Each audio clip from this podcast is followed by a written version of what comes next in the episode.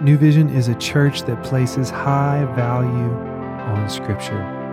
The Bible is made up of 66 books, and in this next portion, we're going to be going through a few of those books as a church family. We hope this tool encourages you and equips you to lead your life well. Thank you for joining us today. Good morning, good afternoon, good evening. Whenever you're listening to this podcast, we're glad that you're joining us. I'm thankful that you're listening to these podcasts because they're convenient. You're commuting to work, you're working out, whatever it is. But it provides me, I, selfishly, I like to read and study. And I thank you for providing an opportunity for me to teach. And I hope that this podcast and the many others will encourage you, you know, as, a, as an opportunity uh, to, to drive you into the word and as what we at New Vision call turning the pages. Uh, we hope that that is uh, an opportunity, a reason for you to dig into Scripture yourself. And so today we're going to be in Exodus chapter 16, and I'm going to go through one uh, ch- verses 1 through 15.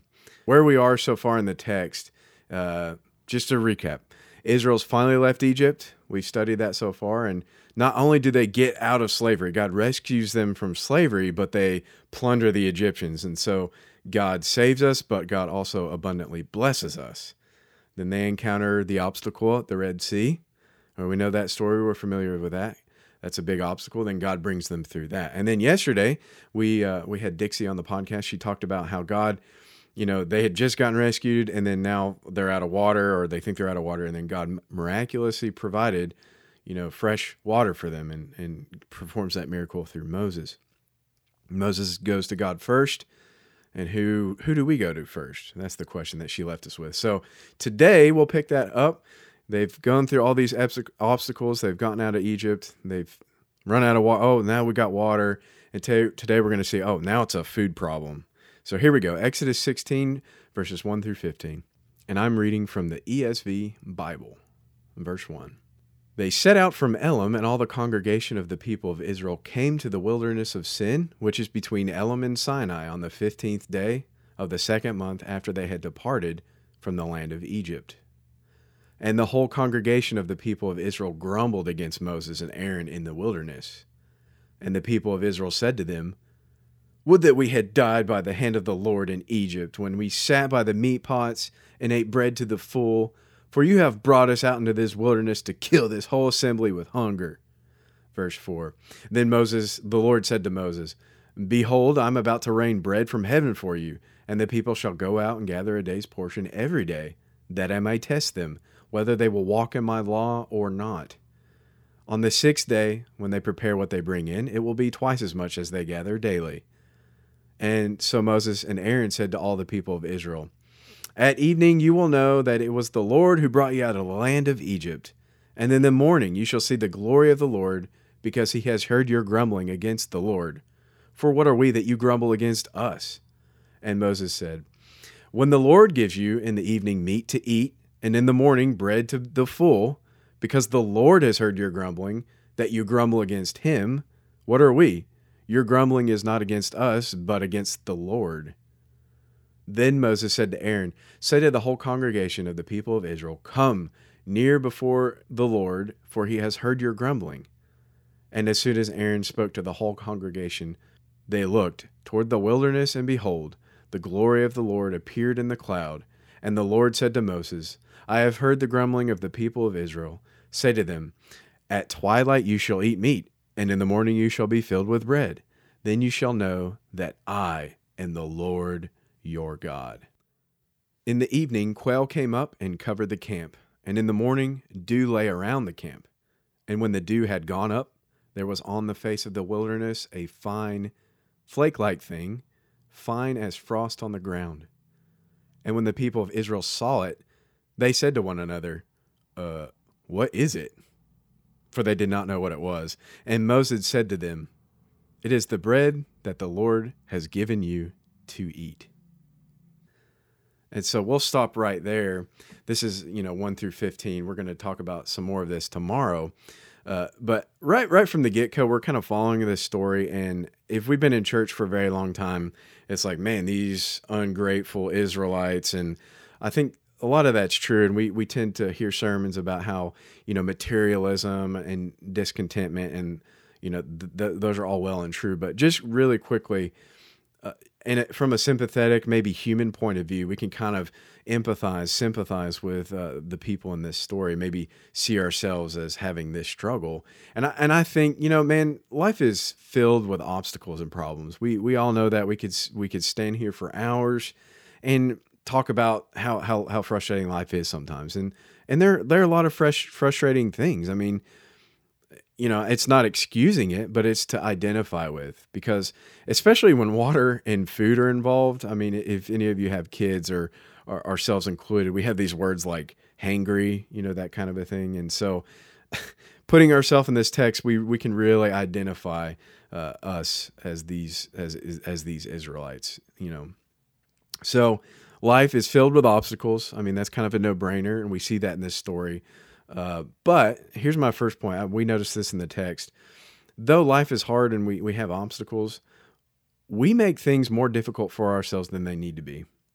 We make things more difficult for ourselves than they need to be. And we can see that here in the Israelites. First of all, they're overly dramatic. I mean, I kind of read that in, into verse three, but they're saying, like, we had you know, you're you're coming to kill us. Like God rescued us, and you're just gonna kill us. Uh, like, I mean, that that's just overly dramatic. I mean, really, like God's gone through all that trouble, and He's rescued you, and He showed you His power, and He said He cares about you, and here you're saying like Moses, you're just killing us. You're killing me, man. Like, but how many times in our life do we kind of act that way? Do we have that disposition, that attitude of our hearts?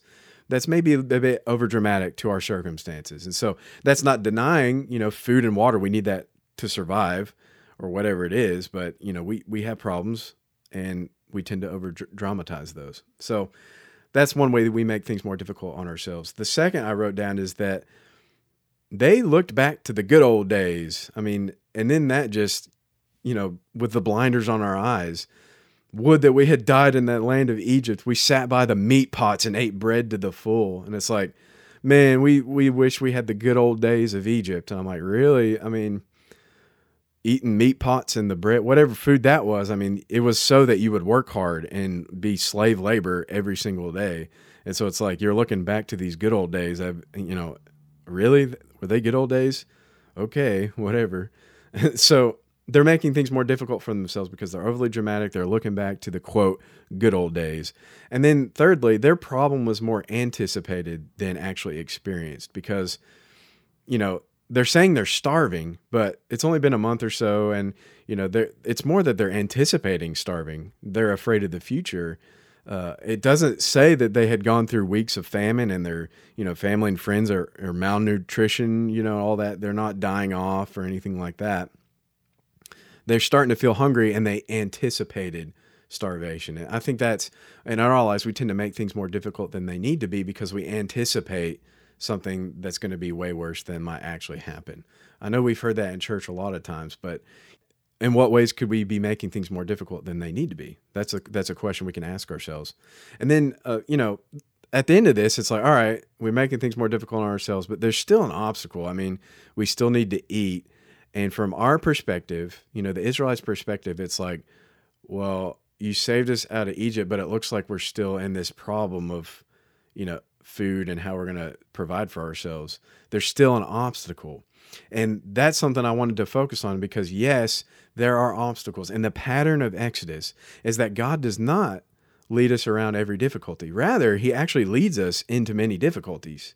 I know that's hard to hear, but I'll say it again. The pattern of Exodus is that God does not lead us around every difficulty. Rather, He leads us in too many difficulties. Because th- this pattern we've seen over and over, even yesterday, it's like the Red Sea. All right, what are we going to do? Oh, nope, God's going to rescue us. Okay, awesome. All right. Oh, no, no, we're out of water. What are we going to do? Oh, no. Oh, sweet. Now that God provided water. It's why didn't he just give them water immediately? Like they never had the problem to begin with. Why was the Red Sea there in the first place? You know, but it's not that you're going to be able to go around every difficulty. God leads us into difficulties because he can pull us out again. And there's a, there's so many things we could say about why God does this. We don't know all of them, but uh, It says here in the text, verse 4, that I may test them whether they will walk in my law or not. So God is testing them. He's not he's not tempting them to sin, but he's testing them to see, hey, look, I've called you out. I've drawn you out to draw you into me. And here's the problem. Egypt and slavery from an oppressor that's outside of you wasn't your biggest problem. Look what you've brought with you. Your biggest problem is what was inside of you. You need to be drawn out to be drawn in, drawn out of your uh, godlessness. You you don't worship me. You want free bread. You want whatever circumstances that you can apply this to. So God is testing them and he's eventually going to give them the law later on, but godliness isn't the automatic result of reading books or attending meetings or listening to this podcast, whatever it is. It's not faith in theory.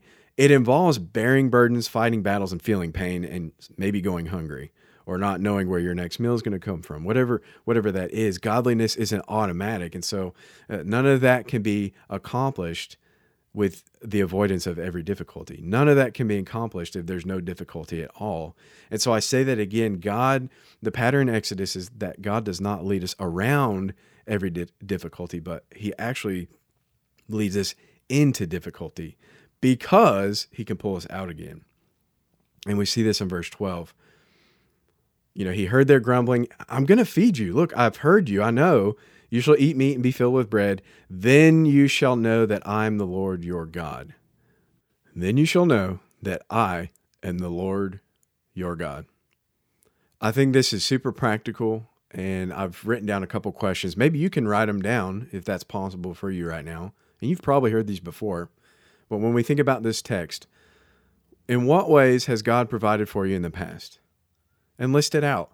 And then the second question, in what ways are you not trusting him to provide right now? And that's going to require some honesty, maybe a little inventory. But I hope as you take this inventory and you're thinking about this text, you'll maybe, you know, see yourself there and, and see how you're going to react to, to God's provision and the obstacles in your life. Are you going to make it harder? Or are you going to, to trust God and push into that, to lean into that? We see, and we've heard this over and over again God came through, He came through in the past. He's going to come through but we'll see how the people react to it more tomorrow. So we thank you for joining and hope you have a good rest of your day. Thank you so much for joining us today. We'll see you tomorrow as we hop back into God's Word.